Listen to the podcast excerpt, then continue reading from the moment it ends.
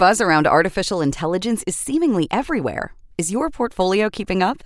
Consider the Global X Artificial Intelligence and Technology ETF, ticker AIQ, which invests in dozens of stocks at the leading edge of this disruption. Investing involves risk, including possible loss of principal. Technology companies can be affected by rapid product obsolescence and intense industry competition. Before investing, carefully consider the fund's objectives, risks, charges, expenses, and more in the full or summary prospectus at globalxetfs.com. Read carefully. Distributed by SEI Investments Distribution Co.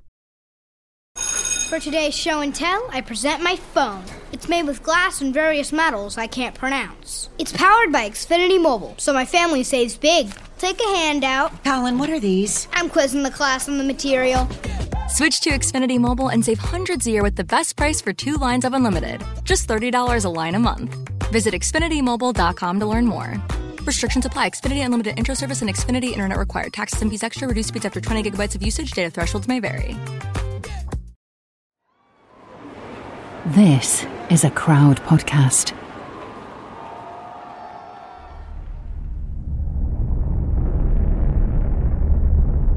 That was when I saw what I recognized as a, as a fighter bomber, and it was dropping bombs in slow motion as it happened. it's just the way that it looked at the time. And um, that was a sort of WTF moment, really. And then it clicks in your brain oh, fuck, they're bombing the airport. After their overnight invasion, Iraqi troops and tanks are tightening their grip on Kuwait. There was this screeching noise, and it was so strong, it felt like a rocket. Iraqi troops crossed the border during the night, and by breakfast time, they'd seized key installations like the airport and radio stations. That was really the moment where you realize, oh my god, this is not the holiday I had hoped for, and uh, you kind of start this first sinking in of, oh my god, I'm, I'm really in the wrong place. I, I really, something's going drastically wrong here. Somebody, for some reason, wanted that aeroplane to land. And we did.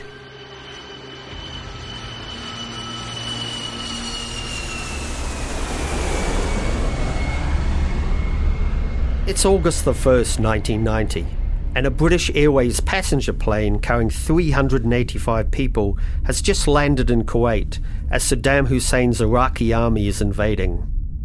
Troops have surrounded the airport, and the runway is being bombed. The passengers are about to find themselves at the centre of a hostage crisis and at the heart of one of the biggest cover ups in modern history. My name is Stephen Davis. I'm an investigative journalist, and I've been covering the story for 30 years to reveal the truth behind why these passengers were flown into a war zone and into the hands of a brutal dictator. In this series, you'll hear directly from those who were there the men, women, and children who were held hostage and used as human shields by the Iraqi regime. Over the years, I've conducted over 200 interviews with the human shields, their families, soldiers, politicians, and secret agents. I've had access to confidential information, the unpublished diaries of American and British hostages, and talked to survivors and grieving relatives. Along the way, I've sat in a living room listening to a young woman describe how she repeatedly tried to take her life because she never recovered from her ordeal, heard harrowing stories of rapes, assaults, and mock executions. And I've interviewed soldiers at the heart of the most secret part of the British government, who risked their livelihoods and their freedom to reveal the truth. This is a story full of deception, deceit, and denials. It's the toughest story I've ever worked on. There are people out there who don't want me to tell it, governments who want it buried and forgotten. To be honest, it nearly broke me. I've been the target of disinformation and sabotage, and I very nearly gave up. But this story is too important to give up on. It's personal and political. It reads like a movie script, and yet it really happened. This is the secret history of Flight 149. Iraq's battle trained army, the most powerful force in the Middle East, swept across Kuwait's borders at first light. We're in trouble. We are under attack. Do not call us. Do not come and see us. Do not leave where you are. I really thought they're going to take us and shoot us in the desert somewhere, and I, I thought this is it. Your daily reality is the fact that at any moment a bomb could come through and hit us, or at any moment when the guard comes along, he might just pull out his gun and shoot you in the back of the head. Why wasn't that British Airways uh, a flight that was allowed to land in Kuwait five hours after the invasion had taken place? Why wasn't it warned and allowed to be diverted? This is something that everybody we've turned to has denied. And at some point, someone's got to listen, someone's got to sit up, and I don't care who it is, but someone's got to take account for what's happened.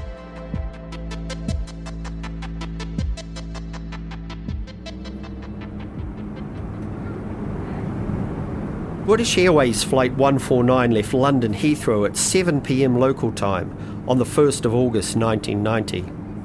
Its final destination was Malaysia via Madras, with a refueling stop in Kuwait. It was carrying passengers from all over the world, including the UK, the US, New Zealand, France, and Germany. 24 year old Barry Manners was travelling with his partner Anthony. They were on their way to visit Anthony's family in Kuala Lumpur. They had chosen to fly BA as they felt it was the safest and best airline. They knew the plane was due to refuel in Kuwait, but trusted they'd be diverted if there were any issues. Barry was looking out the plane window when the explosion started. My first thought was, fuck, I'm sitting on a bomb here. I went immediately to Anthony. I was very conscious of the fact that we had just been refueled. And I was in a panic to get him off that plane. I just said, get the fuck off. And I forced him to get off the plane. He insisted, thank God he insisted, on taking his hand luggage with him. What was in uh, Anthony's hand luggage that was so important? His medication. This was before any really effective treatment to slow down the progression of HIV. 22 year old Jenny Gill was travelling with her brother and sister. They were heading on their summer holidays to Malaysia. Jenny had got off the plane to stretch her legs while it was being refueled. She watched events unfold from the terminal. Before we knew it, the passengers that were in the aircraft were screaming and rushing out of the aircraft. And we're standing there going, oh my God, what the hell's just happened? My brother came running out and we sort of shouted out for him. We're here, we're here. And um, I said, what happened? What's? I said, Did you hear that noise? He goes, Did you hear that noise? I said, We heard that noise. We saw what it was, you know. And he said, The aircraft was shook. I said, What did they say to you? They just said, Get out, get out. He goes, That's all we heard the staff say. They said, Leave your belongings, just get out of the aircraft, quick. One of the youngest passengers was Gregor Schatz, just 17 years old, from Germany. Gregor was on his school holidays, on his way to visit his girlfriend. Like Jenny, he was also in the terminal building when the explosion started. You couldn't really run. I mean, where you going to? The, the, the building was in the middle of all the runways, the airport, and we just stood and didn't know what to do, just hoping they don't come and bomb closer to the airport itself. Uh, they were sort of doing more the around with a certain distance away from the uh, actual building, the terminal. I asked the man, um, "Excuse me, where exactly is Kuwait? I mean, I know it's the Middle East, but I really, I, I, my, in my ignorance, I just didn't even know exactly where it is, and I felt like if I'm about to get bombed here in this building, I wanted to know where I'm actually dying. You may well be wondering how on earth this could happen. Didn't the authorities have an idea that Iraqi troops were about to invade? Surely the Foreign Office wouldn't allow people to travel to a war zone. Why wasn't the plane diverted by British Airways or Kuwaiti air traffic control? These are critical questions that we'll be exploring across the series. To begin to answer them, let me take you back to earlier in the day as the crew were preparing for the flight. Cabin Services Director Clive Earthy, very experienced and famous throughout the fleet for his calm demeanour, had heard some worrying news earlier that day when he was driving to work at London Heathrow. I had my radio on in the car, and there was a report that the Iraqis are on the border, and some reports say they are over the border. I was expecting all sorts of delays and all sorts of diversions to go into place. I did see our cabin crew senior security officer and I told him of my fears. He rushed off and he came back as I was briefing my crew that the Foreign Office had said there is no problem at all. Clive wasn't the only one to hear these reports. Flight attendant Helen Peters, in her 20s at the time and in love with her job, was also paying close attention as she packed her bag for the flight. While I was getting ready, I was watching the news, which was reporting there are 100,000 Iraqis on the border. Um, so, getting ready, I thought, you know, maybe we'd go in and they'll say the flight was cancelled or we were going to be diverted. Yeah, so a bit apprehensive at first, but I, I was pretty sure that British Airways weren't going to be putting us into a dangerous situation. We know we were all in the briefing room and they said you know, we would be monitored by via satellite, and it was mentioned that you know, if you hang your washing outside, you know they can they can see you doing that. So I'm sure they can see hundred thousand Iraqis crossing the border, and it takes you know a number of hours for them to cross over. So yeah, there's not you know any sign of trouble, we would be diverted. The captain was Richard Brunyate. He was one of British Airways' top pilots with 20 years' experience. He had a good understanding of the Middle East. He'd spent part of his childhood in Baghdad and had worked in Lebanon. Speaking to me back in 2007, he told me that as part of his preparations that day, he insisted on a special security briefing, a very unusual step. When we got to the briefing room, uh, we were given our flight plan, all the normal pieces of paperwork that are involved in getting a jumbo from A to B. And I then asked the flight planner where the special security briefing was with regard to our particular flight. And he said, What security briefing? And I said, Well, haven't you heard the news? There is an Iraqi army about 80 kilometres away from my proposed destination, so I suggest you better get it, some sort of security briefing. At that point, the co pilot and flight engineer were dispatched to the aircraft to start the pre flight uh, preparation for the aeroplane. And I said to Brian, the flight engineer, if at any time you find anything that's particularly wrong with the aircraft, insist on getting it fixed. And that gives us a bit more time to actually uh, ascertain the situation at the other end. So you were playing for time? I was playing for time in the hope that we would actually receive something concrete about the whole situation at the other end of, of our particular flight. The flight engineer apparently did find a fault that needed fixing. The APU or auxiliary power unit, which controlled the air conditioning, wasn't working properly. So, Brian, the flight engineer, discovered the APU was unserviceable. They were trying to dispatch us with it unserviceable, and I said, no, let's get it fixed, which gave me a bit more breathing space to actually pick up some more information about the original question about security in Kuwait. Here's Clive Earthy. There was a, a problem with the aircraft it was a genuine one. Some people have said since that it was possibly a false report, but it was not. It was definitely a genuine fault. Talking to Richard during that delay, he did say several times that uh, we won't leave Clive until we are quite sure there isn't any problem en route. So, in other words, he was actually delaying everything as long as he possibly could. The delay took, I believe, two hours roughly. This delay would turn out to be crucial. Clive might be sure it was a genuine fault, but not everyone agrees. We'll be talking a lot more about it as the story progresses. In any case, the plane sat on the tarmac for a couple of hours at Heathrow. But Barry Manners wasn't worried. We had been given several reasons why we were late before we boarded the flight. I think we were told the runway was melting. then we were told something to do with an air conditioning unit. Then I think something about an APU or something when we boarded the flight.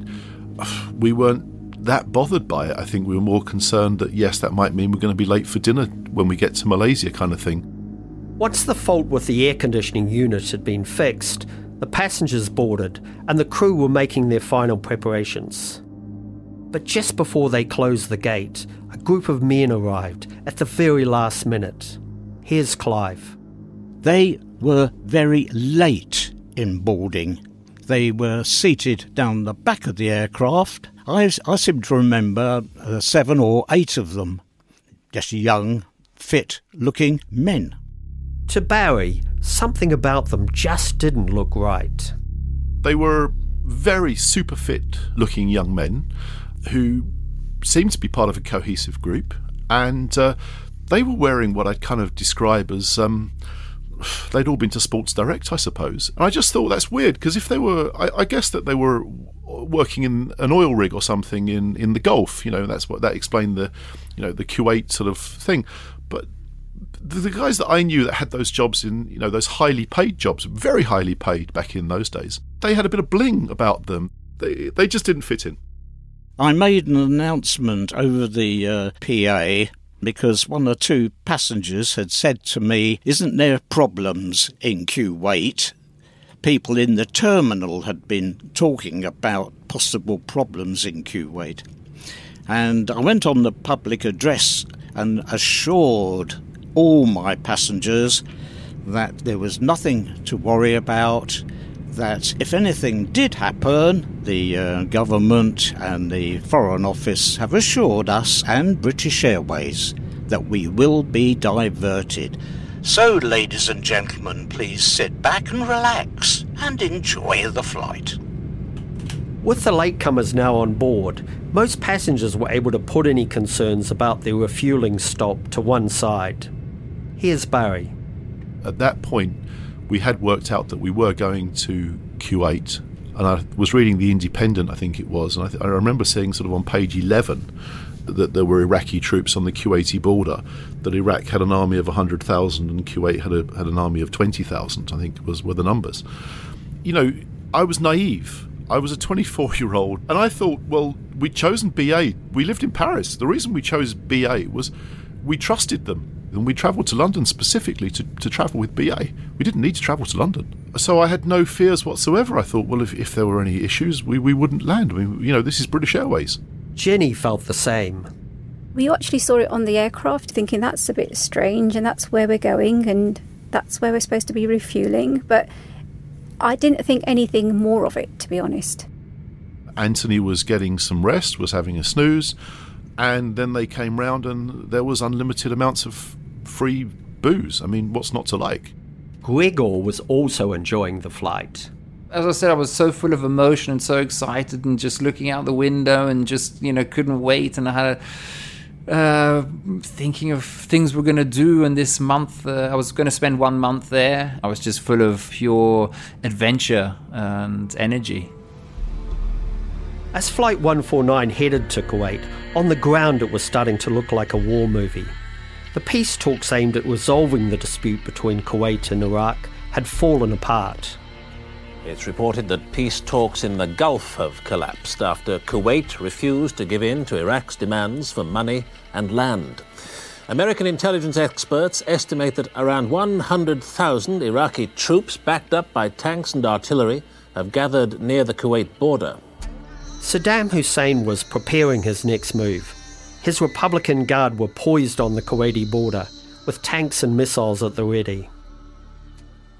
According to Captain Richard Brunyate, the message he received was this proceed as normal. We'd established that it was okay to land from not only the ambassador's point of view, but also there was a message from the Foreign Office to say that British Airways are still operating in there, things were normal, don't worry we established a, a long range radio link with the airline itself so that they could either contact us. It was a two way system. They, had chimes on the flight deck, so they could have actually ding donged us to tell us that things weren't okay. So we've got Iraqi troops preparing for action. There's an open radio line between the flight deck and London, and yet no warnings are being passed to the captain. We had contact with another aircraft in flight that had left Kuwait, the British Airways TriStar, when we were over Egypt. We contacted them in flight and said, What's the actual situation like? And they said, It was okay, it's, it's fine, there's nothing to worry about. We contacted the airline on the VHF communications, company communications, just prior to landing to see if it was still safe to land. We used the aircraft as a lookout post. We had a good look round before we actually started the descent. There was nothing at all that appeared untoward at the destination as far as I was concerned. We heard of no other diversions, we heard of no airport closures due to the situation in Kuwait or southern Iraq. We heard of no reason at all to go to a destination other than the one we were primed to go to. The invasion had actually started several hours beforehand, and there were tanks on the outskirts of the city as you were coming in. Why do you think Kuwait Air Traffic Control didn't warn you? I now know that um, there were Iraqi troops and armour uh, in Kuwait City as we made our approach and landing. Why we weren't told about this by the company by the embassy via our SELCAL link with BA. Why the Kuwaiti ATC didn't tell us, I have no idea at all. Somebody, for some reason, wanted that aeroplane to land. And we did.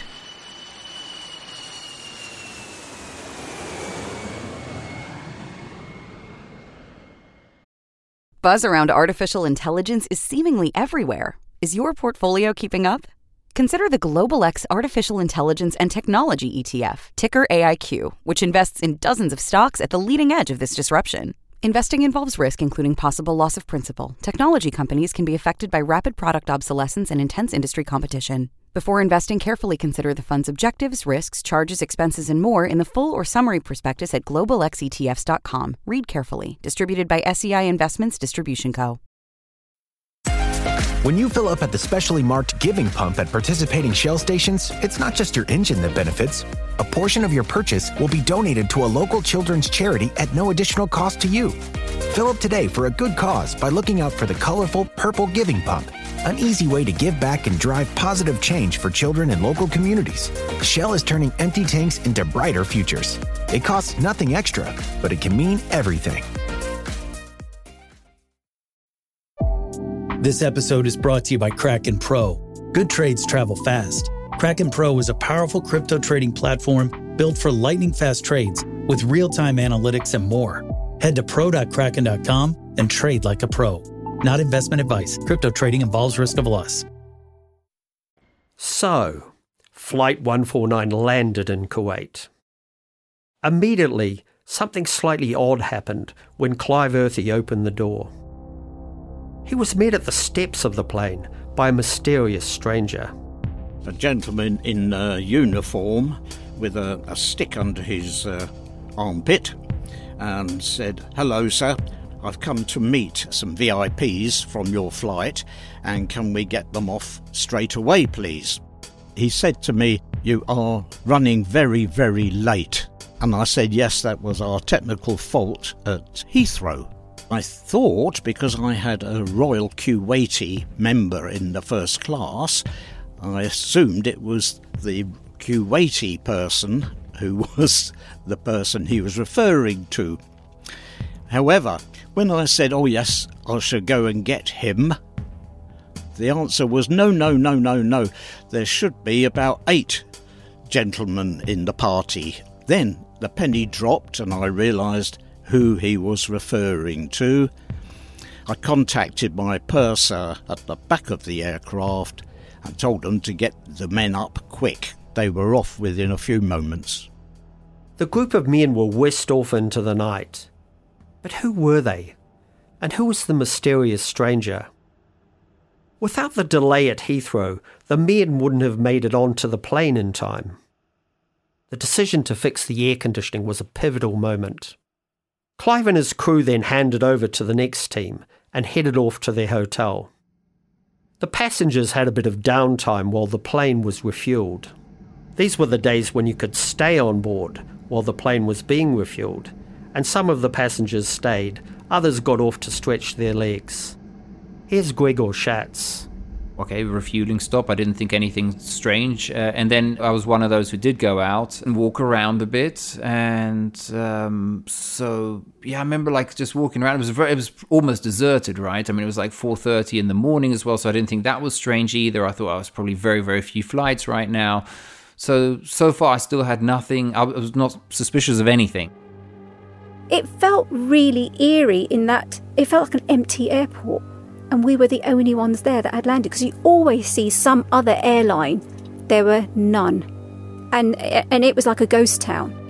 I think the first moment of noticing something was wrong was when after I think we spent it was meant to be an hour they said and then come back and you know to come back to the plane. But then after an hour they were still not ready or something and then we were waiting and what's going on until an official uh, guard in uniform came over and announced to a group of us sitting there waiting uh, and said, uh, Kuwait airport will be closed for the next two hours. And we all looked at each other, okay, why? Uh, and tried to ask him, and he literally in front of us turned and ran. That was really strange. And I was like, what is going on? And um, yeah, and then we just stood there, and then people were, you know, sort of talking and started, you know, discussing what could be the issue. And well, in the Kuwait airport, there were the huge glass windows overlooking the runways, and I remember standing there and people then saying, "Oh, well, you know, there was some problems actually with Iraqis build up on the border, and uh, and they've invaded, and uh, or they've maybe have invaded, or they, there's, there's definitely issues with Iraq there, and you know." And I remember asking, oh yeah, and then so then we're standing there and just sort of discussing this, but I wasn't really that worried. It was still a bit strange but then we saw Iraqi planes come by, the military planes, and start bombing the runways. And that's when my jaw dropped, and suddenly it was like, "Oh my goodness, what is going on?" That was that was really the moment where you realize, "Oh my god, this is not my the holiday I had hoped for," and uh, you kind of start this first sinking in of, "Oh my god, I'm I'm really in the wrong place. I, I really something's going drastically wrong here." The next thing we saw were from two opposite sides of the aircraft, there were two jets that came swooping down and then swooped back up again. And then we just saw something fall, and the next thing we saw was just we just saw some sand come up. You know, the, you know the debris come up, and before we knew it, the passengers that were in the aircraft were screaming and rushing out of the aircraft, and we're standing there going, "Oh my god, what the hell's just happened?" My brother came running out and we sort of shouted out for him. We said, We're here, we're here. And um, I said, What happened? What's that? I said, Did you hear that noise? He goes, Did you hear that noise? I said, We heard that noise. We saw what it was, you know. And he said, The aircraft was shook. What did you think then? You, you've got off the plane, he's run off the plane, there's screaming, there's bombing. Did you think that's the Iraqis? Did you know what to think? So it was funny because after that had happened, the next thing we saw, and I don't know if they were Kuwaiti military, I have no idea, but there were people in uniform running around at the airport. And I don't know if they were Iraqis or if they were actually Kuwaitis. Even till today, I still don't know. All I know is that I saw a couple of them running, and they had rifles and stuff with them as well. But they're running, and I'm, I'm like, I said to my sister, something's happening that's when everyone then started talking about the fact that, oh, did you see the news? Did you see the news on board? And everyone just thought, I think everyone just froze because we thought, oh my God, it's true. It's happened. It's happening. It's happening right now. When the pilot was saying things like, oh, you know, we just have to check that we can actually take off again, it was almost giving us that level of hope that we could we were going to leave. This was just a, a, little hiccup, and you know, before we knew it, we were going to be back on the aircraft and we were going to take off. Little did I know that the two jets had actually bombed the runway. I wanted to get as far away inside that terminal and as far underground as possible because we're being bombed. And I, I read a lot of military history and, and war history and things, and, and you know, common sense says you get underground when you're being bombed. But we weren't allowed to do that, so the stairwell was the, the safe, what I figured was the safest place there were sort of concrete um, walls in the stairwell, and we sat in the stairwell because the terminal itself was just a wall of glass. And I was worried if the plane went up because we there would be a fireball or something. But I figured if something came close and it took the glass out, that at least we'd be sheltered from the glass. What do we know about Saddam Hussein? Well, we know from reading the, new, the newspapers, I knew that he'd killed a journalist, that he'd gassed some Kurds, he'd gassed 5,000, uh, killed 5,000 Kurds in Halabja, and was known as the butcher of Baghdad. I mean, there's three facts that I, that was the only three things I knew about Saddam Hussein. Oh, and that his army was 100,000 people and five times the size of the Kuwaitis. And it seemed that it, you know, the delay was going it wasn't going to be, it wasn't going to be a few hours on the runway. You know that the airport's being destroyed in front of us. It was obvious it wasn't going to be, you know, a couple of hours and, and here's a refreshment voucher. When they first landed in Kuwait, the crew had handed over to the next team, who were meant to take the plane on the second leg of its journey. The original crew then headed off to their hotel. This was before the jets and tanks stormed the airport. Clive Earthy was asleep when he was woken by a call from his captain. Richard phoned me and said, uh, Clive, there's a problem at the airport, and there are Iraqi soldiers all the way around the airport, and they've blown up the runway apparently. Oh my God, what a terrible situation. Flight attendant Helen Peters was next to receive the shocking news. I'd gone to sleep and um, I was woken with um, a phone call from Clive, and he said that Kuwait had been invaded by Iraq and we weren't flying out anywhere that evening. So, yeah, that was the first time I'd heard. And then I, I could hear it. I could hear the bombs and the guns, and then it was kind of hit you. It was just, yeah, unreal. It might have felt unreal, but this was really happening. Back at the airport, things were not looking good. Here's Gregor. Not long after that, soldiers came in with their machine guns and started pointing everybody to stand against a wall and line up. And, you know, of course, many people were freaking out and getting nervous. We were told to follow some people in uniform. To, and then we went down these steps, and, the, and then there was coaches there waiting for us to take us to. They said we're going to take you all to the airport hotel, you know, because we can't have you all lying here. We don't. We're not sure if we're going to be able to take off today itself. So let's put you all up in a hotel. Let's see what happens, and we'll take it from there. I still didn't know what was going on. Passengers were herded onto crowded buses and taken to the nearby airport transit hotel. It was chaotic, and there was a constant threat of soldiers armed with machine guns. You could hear the sounds of battle. There wasn't enough space for everyone, and some people were taken to the BA Crew Hotel instead, where Clive and Helen were based. After one of the buses had arrived and the passengers had got off, a stewardess got back on to check under the seats for any belongings left on board. She sensed movement behind her and turned to see a smiling Iraqi soldier, an AK 47 over his shoulder, offering her a cigarette. She could see her colleagues had disappeared into the hotel just 20 feet away and there was no one else in sight. She shook her head and tried to walk past the soldier, but he blocked her way, grabbed her, and tore at her clothes. At first, no one heard her screams as he raped her. The stewardess tried to fight him off, but the soldier was too strong. Eventually, one of her colleagues came back towards the bus and noticed the struggle on board. He ran forward to try and help, but the soldier punched him in the face. He shouted at other soldiers nearby, asking for help. He's just having fun, one of the soldiers replied. The steward yelled at them until they eventually intervened. The distraught stewardess was led away, and the soldier disappeared. The steward immediately informed Clive, as the senior crew member, I went off and I found the uh, Iraqi major who spoke perfect English. And I explained to him that one of our young ladies had been attacked sexually on the coach from the airport to the hotel.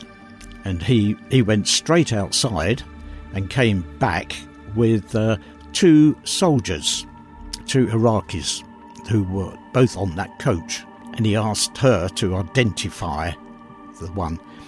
She did. My Arab speaking steward also identified the same man. The major, the Iraqi major, uh, and this is a bit that was quite upsetting, really. He he took a, a pistol out of his holster and went to hand it to the stewardess and said, You must shoot him.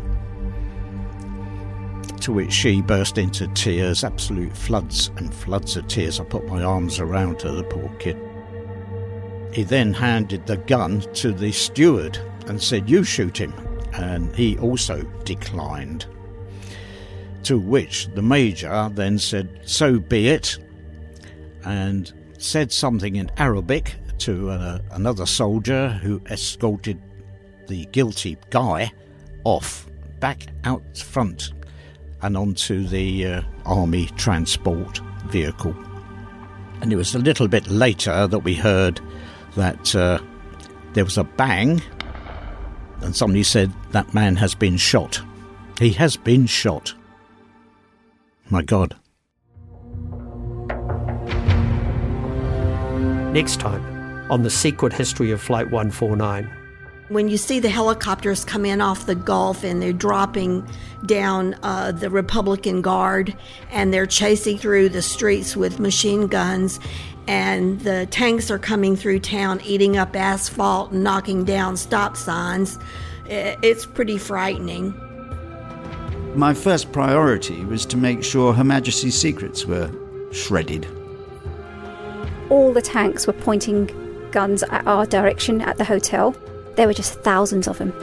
If the Iraqis don't get you, I, I will. I don't want to sound melodramatic, but you know, we're in the situation where, as far as I'm concerned, they're trying to murder my partner. Why would they keep just us? They're going to shoot us now? The Secret History of Flight 149 is a Crowd Network original. It's presented by me, Stephen Davis. It's produced by Samantha Syke. Sound design is by Rory Auscary.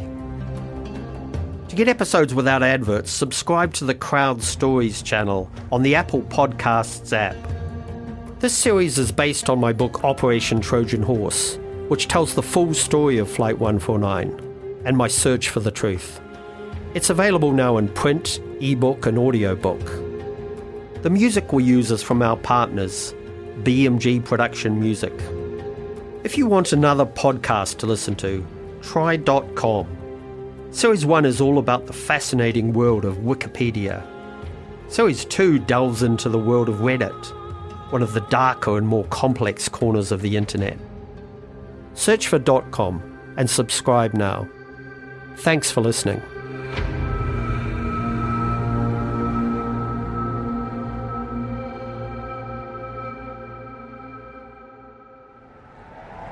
Crowd Network, a place where you belong.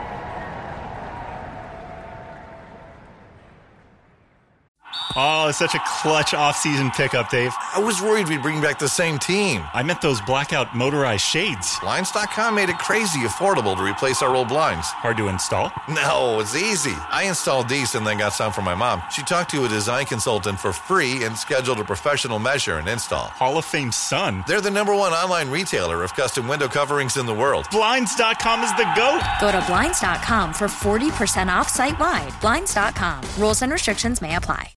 Elevate your company's mental health strategy with Calm Business, a preventive self care tool your employees can access anytime, anywhere to manage stress and anxiety and sleep better than ever before. And with enterprise grade management tools and analytics, Calm Business gives you data insights into what your workforce needs to be happier and healthier. Calm Business, mental wellness in the palm of your hand. Learn more at business.calm.com.